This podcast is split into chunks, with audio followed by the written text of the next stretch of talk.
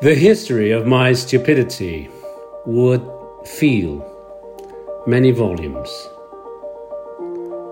Some would be devoted to acting against consciousness, like the flight of a moth which, had it known, would have tended nevertheless toward the candle's flame.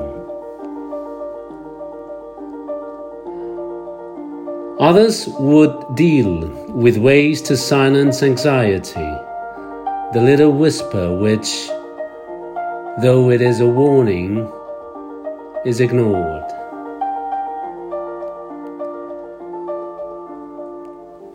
I would deal separately with satisfaction and pride, the time when I was among their adherents who struck victoriously, unsuspecting. But all of them would have one subject, desire if only my own, but no, not at all. Alas, I was driven because I wanted to be like others.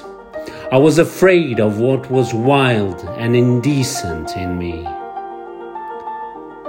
The history of my stupidity will not be written.